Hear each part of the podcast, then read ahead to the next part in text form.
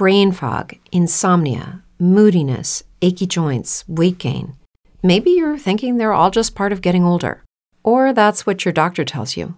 But MIDI Health understands that for women over 40, they can all be connected.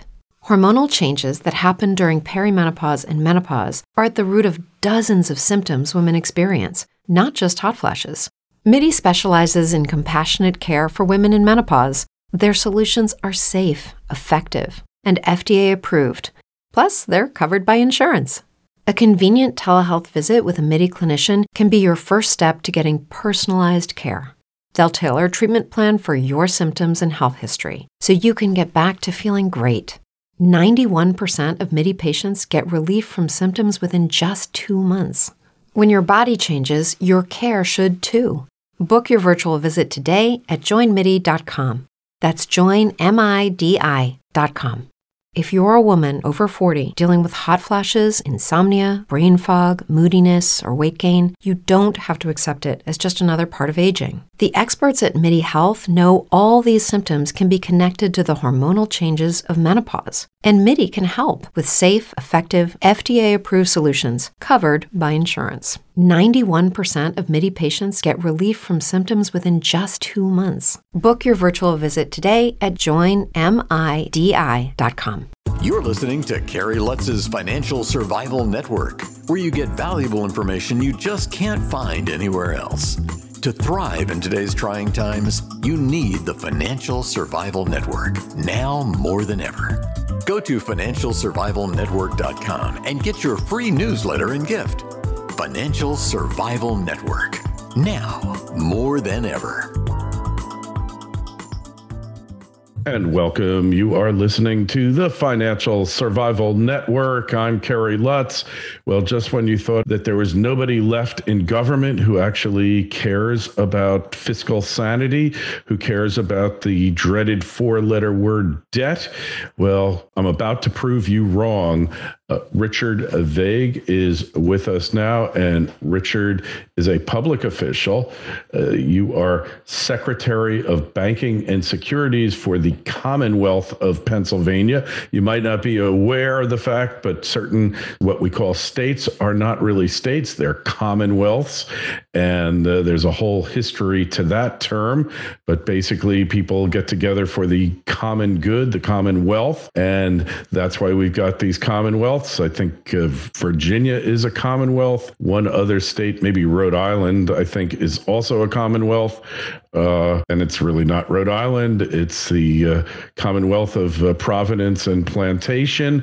But uh, that's a, whole controversy for another time. Richard, it is great to have you on the show. Uh, you're preaching a message of financial uh, sanity, stability, solvency. Your two books uh, illustrate that extremely well an illustrated business history of the United States and the case for a debt jubilee. Uh, well, uh, maybe a debt jubilee is is really uh, what we need.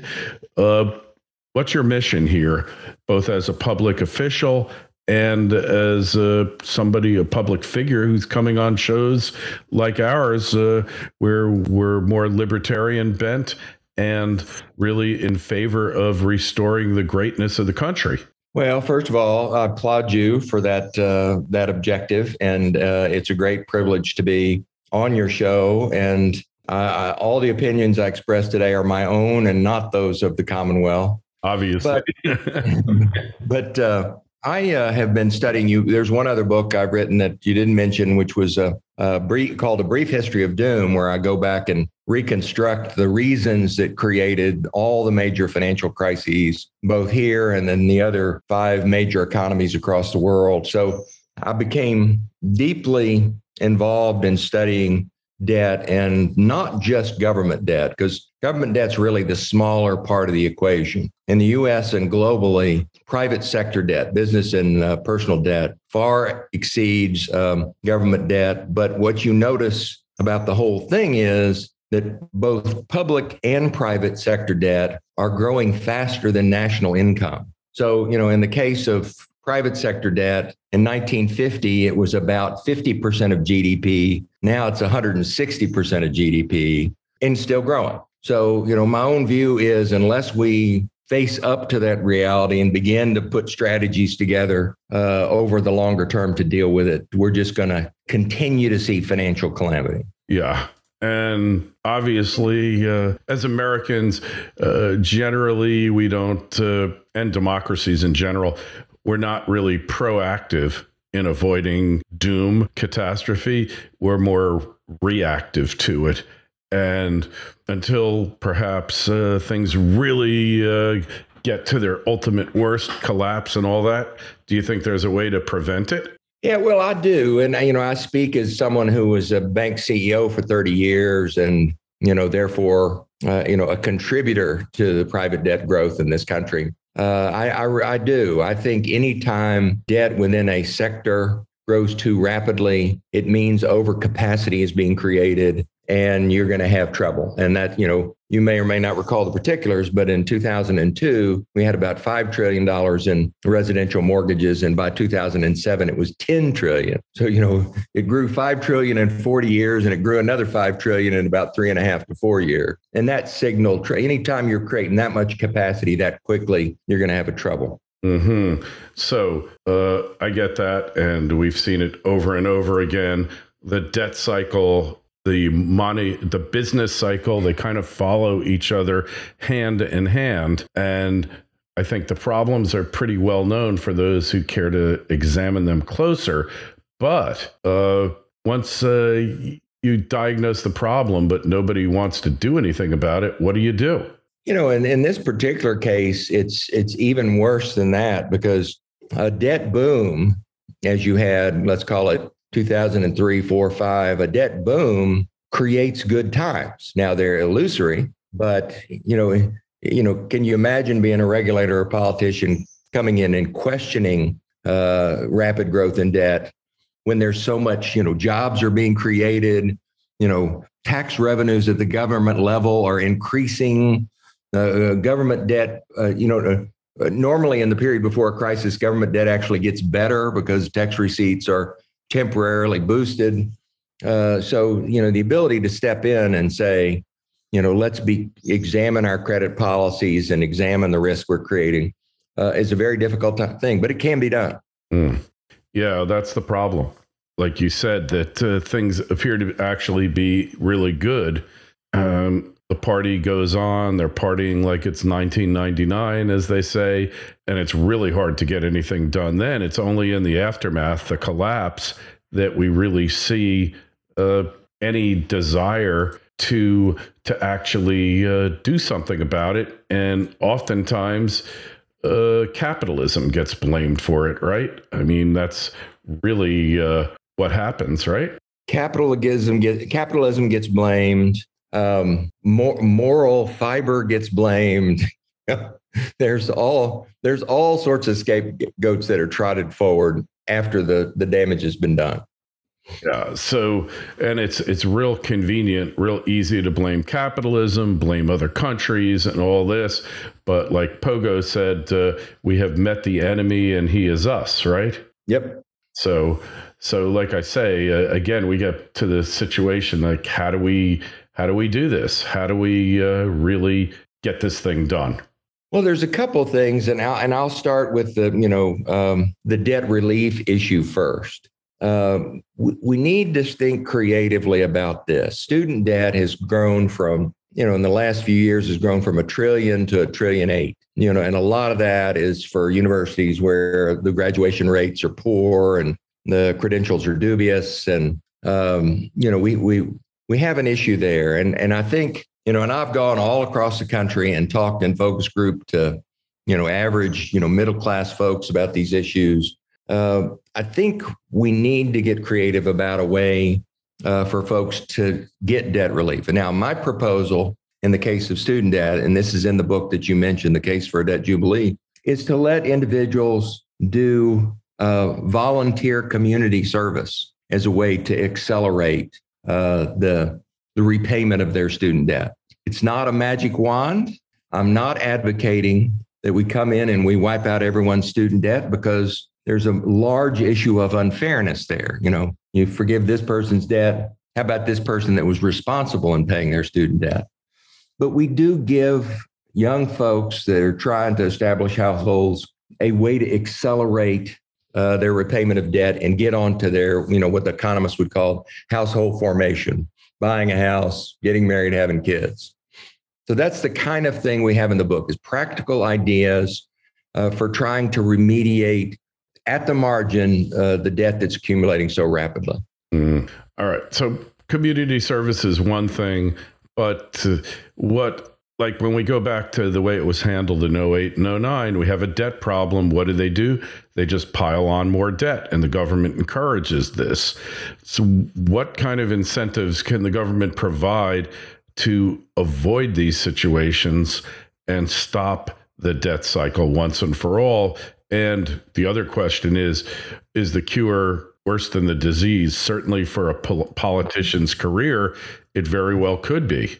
Well, we never see. I want to talk about mortgages a little bit because uh, you know I have some ideas about what we could have done differently in 08. But in you know 04, 05, 06, and almost all the damage had already been done by the winter of 2006. Uh, you never. We've studied 43 major instances of this, which in the United States includes the Great Depression, the 86 you know RTC savings and loan crisis. Uh, frankly, it includes uh, a number of very juicy crises in the 1800s, you know, 1837 and 57 and 73. And you never have runaway lending unless you find lenders have compromised their credit policy. This was obviously the case in um, 08, where lenders were making loans where no income no evidence of a job, no assets were required to qualify for the mortgage. And I think it is the purview of regulators to, at the very least, make that information clear to the public, to the shareholders of those institutions, to the public, to the financial analysts, uh, and let them make the proper decision about whether the type of lending that is being done is is appropriate. You know, it obviously wasn't, but the the information on the compromises in credit quality had been obfuscated. Right. So that's a great point that uh, the lending standards go out the window. You know, this time, Richard, with the real estate boom the way it is, the lending standards haven't gone so much out the window, have they?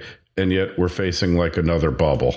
You know, the what's going on right now in real estate is very, very different than what happened in 06, 07. The level of new homes being built, the level of home sales, are markedly below where they were at that time. And the aggregate debt levels, and, and by lower, I mean like 30, 40% lower. And aggregate debt levels, which I measure by, by dividing it into GDP, have really not been climbing uh, noticeably. So I think we have something different now. Now, there's other pockets right now where you have really rapid uh, growth in debt because of compromised lending standards. Private equity lending is one of those areas. That's gone from, let's call it five or 600 billion to 1.4, 1.5 trillion in the last few years because lenders are rushing in to do private equity deals. Values are going up as they always do in the early stage of a lending boom. Uh, you have loans that are what folks call covenant light loans, which of course is a euphemism for compromised lending standards. So it's not happening in residential mortgages, but there are a few areas of concern in the US. And by the way, there are even greater levels of concern in the real estate in other countries around the world, obviously, most notably China. Yeah. So lending standards go out the window. So we're not like looking at an 08, 09, but so many of the people who, or entities buying properties in the US now, or institutional, which we've never seen before, institutions buying up single family homes. And like you said, a lot of these institutions are really uh, getting uh, major injections of debt via low, artificially low interest rates from the Federal Reserve, all these things. So potentially we could have a meltdown. But instead of seeing uh, onesie twosie foreclosures take place, uh, like we did during 08 and 09, we could see huge entities losing thousands of homes going on the auction block at a time. So it's different in that the uh, the excessive debt is taking place in a different sector, like you said.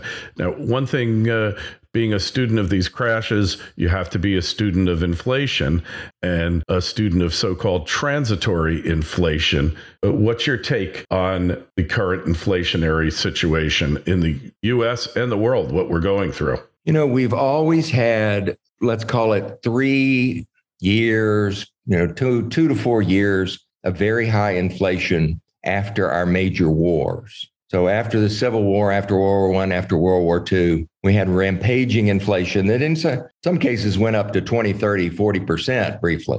But that was because the supply was disrupted. You know, all the farms in Europe had been destroyed after World War One and World War II. It took several years to bring those farms back on stream. Manufacturing plants had been bombed you know, so it took the soldiers a year or two to come back from war and repopulate uh, those. And then if you study the data, once that happened, once the farms came back on stream, once the workers went back to work, inflation stopped almost immediately. Mm-hmm. And I mean, I'm talking, it wasn't years, it was two, three, four months. Inflation was back to 1% or something like that. I, I think the period we're in now is much more like that. It's a supply disruption period. I expect it'll be a couple of years. It takes a while to work things like this out. We've got things like Omicron coming along that could elongate that. But I think once that we got that under control, whenever that may be, uh, inflation will we'll re-enter a disinflationary period. All right. Well, uh, you're maybe you're a little more optimistic than I am on that topic because look at all the money the artificial increase in the money supply due to uh, stimulus, etc. And then due to the stimulus, we've got a labor shortage, all these things taking place. You see that uh, probably closer to your neck of the woods in northeast urban areas, uh, they're paying burger flippers $18, $20 an hour, plus, uh, plus a significant uh, sign up bonus. Uh, you know, obviously those wages are not going to go down. They might eliminate jobs, but they won't be able to put the genie back in the bottle, will they? Don't just survive, thrive. The Financial Survival Network. American Eagle Gold is focused on exploring for a world class gold deposit on its flagship property, Golden Gate, located in the Cortez Trend next door to Barrick Gold and Newmont Mining's Gold Rush and Cortez Mine. They have produced over 27 million ounces of gold. The company plans to drill and advance its relatively unexplored property and continue to focus on acquiring and advancing gold projects in the area. Vice President of Exploration Mark Bradley was at the helm of the team that discovered and defined Gold Rush and has spent the better part of 30 years working on the Cortez trend. American Eagle trades under the symbol AE on the TSX Venture. For more information and to sign up for notifications, go to AmericanEagleGold.ca. This is the Financial Survival Network, the information you need to thrive, thrive. now more than ever. You know, I, again, I, w- I would say that that's exactly what happened post war in those major wars. This isn't exactly like that, but it's similar. And I will tell you, a, there's a very simple analysis you can do, which is, you know, we have data, the OECD and the Fed and others have data on the good data on, let's call it 47 countries around the world out of the 200 countries. And those 47 probably constitute 95% of world GDP. And the data goes back to, in most cases, you know, the 50s or 60s. In the case of the United States, it goes back a couple hundred years. It's pretty easy to go in and find the periods where there was rapid money supply growth and see if that was followed by inflation. And and in my analysis, uh, that's not uh, even remotely true. The you know I think that the idea that money supply growth causes inflation, you can't find that anywhere in the data. So I, it's not something I worry about too much. Sure. In fact, I go one step further. I'm going to say that money supply growth and government debt growth and central bank debt growth actually do the opposite. That they cause uh, interest rates and inflation to go down over time. And if you look at the period from 1950 forward, um, you know, debt was moderating up until about 1980. Debt exploded in growth since about, let's call it 80, 81, not just in the US, but in China and Japan and Europe considered as a whole. And in all four of those big economic blocks, debt has gone up and inflation and and uh, interest rates have gone down in that entire 40 year uh, period, which leads me to believe that there's a causality to growing, growing debt, money supply, and lower interest rates. Okay. So you raised China. Let's talk about China for a bit. Uh, their real estate uh, boom uh, is entering a major contraction phase. Uh, if you want to have a good laugh out there, go into YouTube and search the term tofu dreg, T O F U D R E G, and you will come up with thousands of videos of Chinese construction projects uh, basically going kaput, uh, walls falling down, buildings falling over. It looks like the Chinese real estate boom was built uh, uh on a uh, on a foundation of quicksand, much like that uh, skyscraper, that high rise that collapsed in Surfside, Florida. Multiply that times tens of thousands, and you've got a real issue there. And what does China do? How did they get out of this mess? Because arguably they could be the world's largest economy now, second largest, depending who you talk to. Uh, but when China catches a cold now, the rest of the world catches pneumonia. Yeah, China's something that I've been studying and writing about for a number of years now. And they've got exactly what you described. They got a huge problem they built up. And it it really started in about 08 because prior to that time, the West's debt binge had powered the Chinese economy forward. And their aggregate debt levels to GDP actually moderated or, or declined during that period. So they had it all going right at that point. Since then, their corporate debt alone, I think, is increased by the equivalent of like $12 trillion uh, in a US dollar equivalent. And as you pointed out, I think that they estimate there's 90 million empty residences in China. There's, you know, that's that's more citizens than most countries in the world have, period. So the way they have powered their economy is just by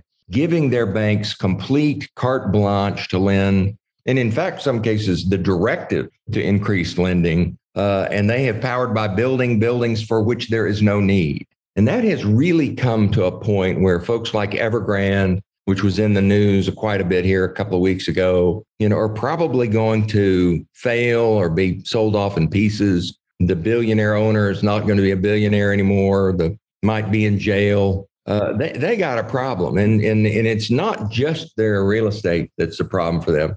They also have are facing a declining population due to their ill-advised one-child policy. You know, it's it's they're going to have as many or more problems than anybody in the world over the next few years. Yeah, I find the whole thing fascinating. Uh, it's uh, you know a lot of people go to NASCAR races, the Indianapolis 500, to basically watch uh, watch the crash, watch the pile up. And I feel like I'm at the Indianapolis 500, but that the uh, drivers didn't know it was an Indianapolis 500 race, an IndyCar race. And instead, uh, they thought it was a big demolition derby. And they've pretty much uh, started crashing into each other. And we'll, we'll see what's left standing. Yeah, I, I, I would say one thing, and I and I have studied this fairly closely. And China had its first major real estate crisis in 1999. You remember that was a period when most of the countries in Asia had a crisis of some sort. Japan certainly had its big crisis then, from which it has never really recovered. You had the seven tigers, you know, Thailand and Indonesia and others had big crises. China, you know, had had entered the capitalist world in the early 80s and had been on a relentless debt boom that all came tumbling down in 1999. And China's government stepped in in an extraordinarily creative way and cushioned the blow. They went, they went in and they created, there's four major banks in China. And they took those four banks and they created four what we would call bad banks, you know, asset management companies. And they allowed those banks to transfer their bad debt into those asset management companies at par, at par. So the banks took no losses for their bad debt. You know, they propped up these asset management companies with accounting gimmickry, if you will. They injected a little bit of new equity in there. We in the West had our debt boom, and voila, within two or three years, they had made the problem disappear. Now, it manifested itself in higher China government debt. I I think there's a generation of folks in China that know how to paper over these calamities, and I, I suspect we'll we'll see it be bad, but not a crisis because they will use government funds to prop everyone up. And their government debt to GDP is about 70% right now. I can see that easily growing to 100, 125 over the next few years. And all that money will be spent to remediate the problem. The result will be what's happened in Japan. China will go from this country that was growing at six, seven, eight percent a year to a country that grows basically at zero percent a year. That's what I think the outcome is going to be. All right. And you just outlined a problem, and I know you think about this, called the Dukes of Moral Hazard. Because in 99, they just took the bad stuff off the balance sheets because most of the banks, all the banks in China are state owned. They're not independent. So they just took it and put it in a uh, RTC type corporation and then papered over it, and basically the government assumed the debt. Uh, in the U.S. during the S&L crisis, you could argue whether we handled it properly or not, and there's a lot of blame to go around. But eventually, all that bad debt came off the balance sheets of these S&Ls, but the S&Ls were liquidated, acquired, merged, and pretty much the government, I don't know if they actually made a profit on the RTC, but it wound up not costing that much money in the scheme of things. Originally, it was like $300 billion was the cost. The eventual cost was a fraction of that, uh, mainly probably due to interest expenses. But fast forward to 08 and 09, we forgot the lessons of the S&L crisis in the US and we just rewarded these banks for recklessness, for reckless lending, for liar loans, et cetera, uh, you know, all that good stuff. And fast forward to now, we got a replication of 08 and 09 on steroids, not so much on the real estate front, consumer real estate front, the actual owner occupants, but we have it on a much greater scale in every other aspect of the economy hedge funds, off balance sheet financing that takes place of these private equity groups, uh, banks becoming partners in private equity hedge funds, all of this. Uh, when you see that we don't learn from history, you know, Richard, the old saying, the only thing that we learn from history is that we don't learn from history. It's got to make you want to pull your hair out, doesn't it? You know, it does. Uh, you know, I, I, would say, though, that right now, it, it, this is something that I watch and that I have a group that watches is as or more closely than anything. Our lending, if you divided into GDP to normalize what it is over time. It's kind of like the lender's debt to income ratio because GDP is effectively income, has been very benign for well over 10 years now. It's only been in the last year or two that it's percolated the way you've suggested here. If that keeps up for another year or two, I'm going to start being pretty alarmed. At this point in time, you know, I think there's a uh, we, we, use green, yellow, and red. You know, it, has been green. It's somewhere between green and yellow right now. Uh, we're going to watch it closely and, and see whether it goes to yellow and then to red. There's countries around the world like France, like China, where it's flashing red right now. Mm-hmm. Yep. Yeah. Well, we actually saw real debt go down. That's the interesting thing.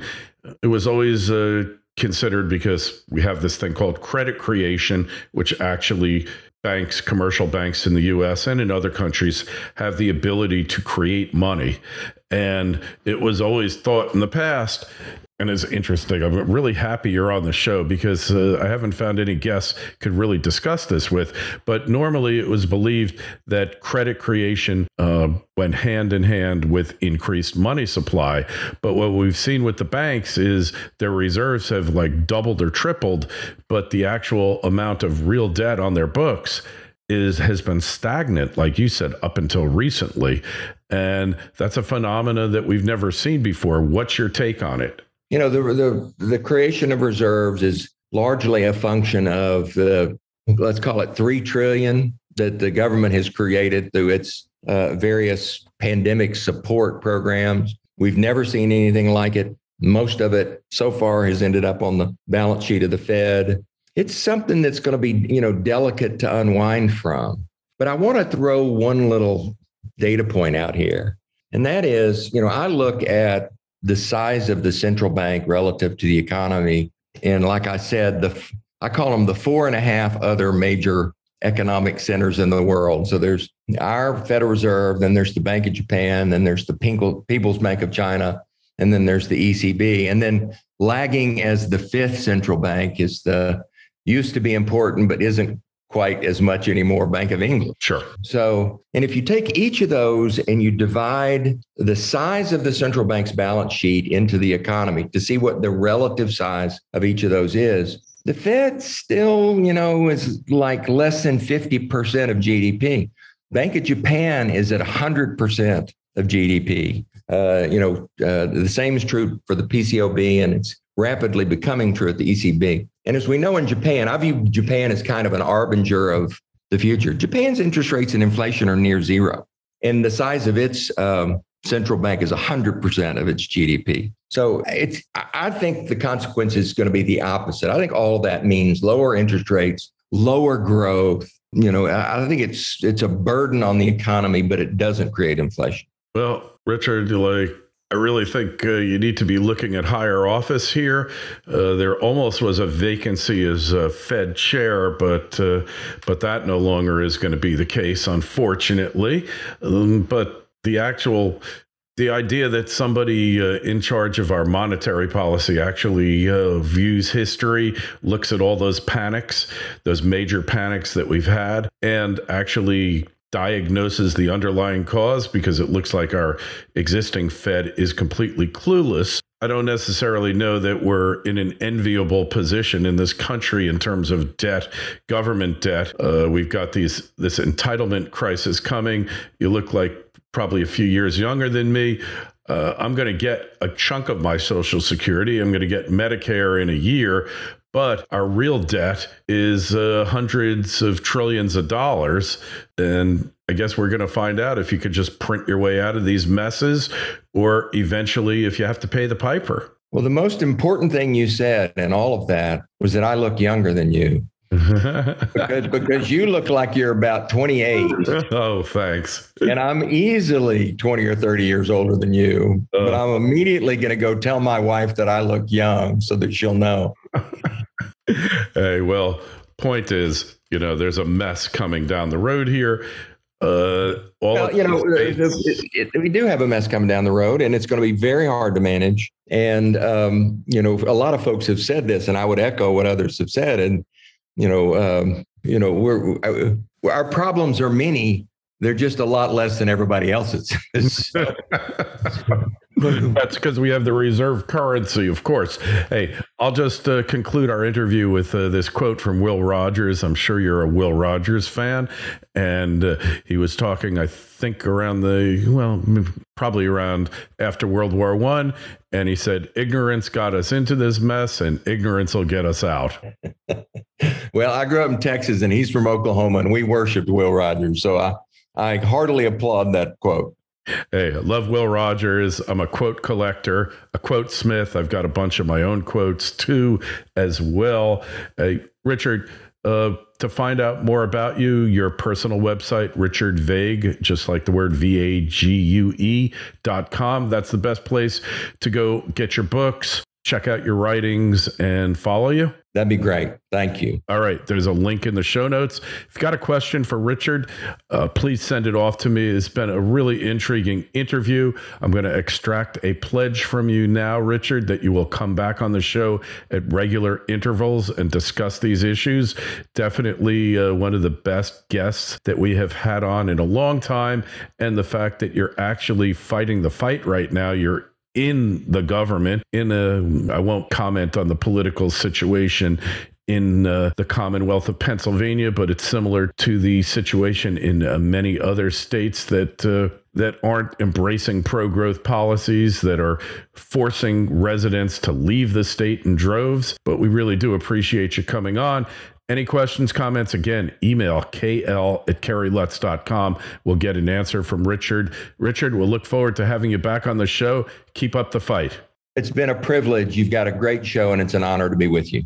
Thanks for listening to Kerry Lutz's Financial Survival Network, your solution to today's trying times. For the latest, go to financialsurvivalnetwork.com. Financial Survival Network. Now. more than ever.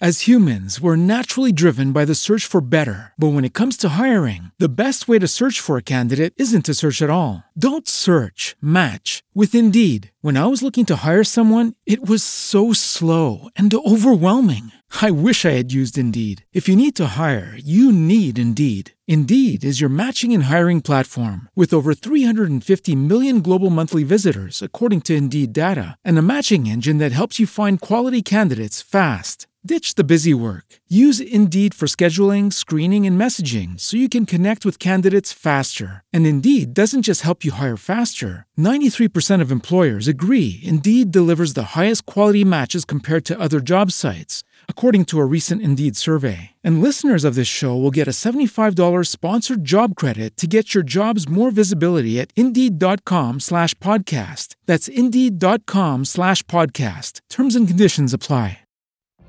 What if you could have a career where the opportunities are as vast as our nation, where it's not about mission statements, but a shared mission?